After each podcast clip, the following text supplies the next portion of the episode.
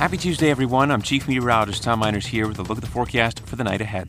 Scattered showers and thunderstorms will remain in West Tennessee into the evening hours, producing those locally heavy downpours with some frequent lightning again.